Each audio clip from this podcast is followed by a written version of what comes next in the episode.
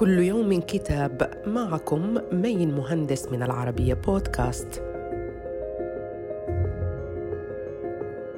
كتابنا اليوم The Culture of Fear أي ثقافة الخوف للكاتب الأمريكي بيري جلاسنر عالج فيه موضوع المخاوف التي نواجهها اليوم فبعد سلسلة دراسات تبين أن ثلاثة من أصل أربعة أمريكيين يشعرون بالخوف اليوم أكثر مما شعروا به قبل عشرين عاما.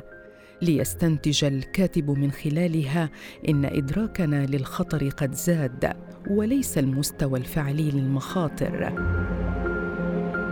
إن ردود الفعل العاطفية على الأحداث النادرة والمزعزعة تؤدي أيضا إلى سياسة عامة باهظة الكلفة وغير فاعلة. ويعتبر الكتاب أن نموذج الربح من الصحافة يجبر وسائل الإعلام أحيانا على التركيز على أحداث غير عادية ولا سيما منها الأحداث الدموية. وفي الكثير من الأحيان يقوم الساسة ورؤساء الشركات بتغذية هذه الاتجاهات لاستغلالها سياسيا واقتصاديا. صدر الكتاب عن دار النشر Hachette Book Group وإلى اللقاء مع كتاب جديد.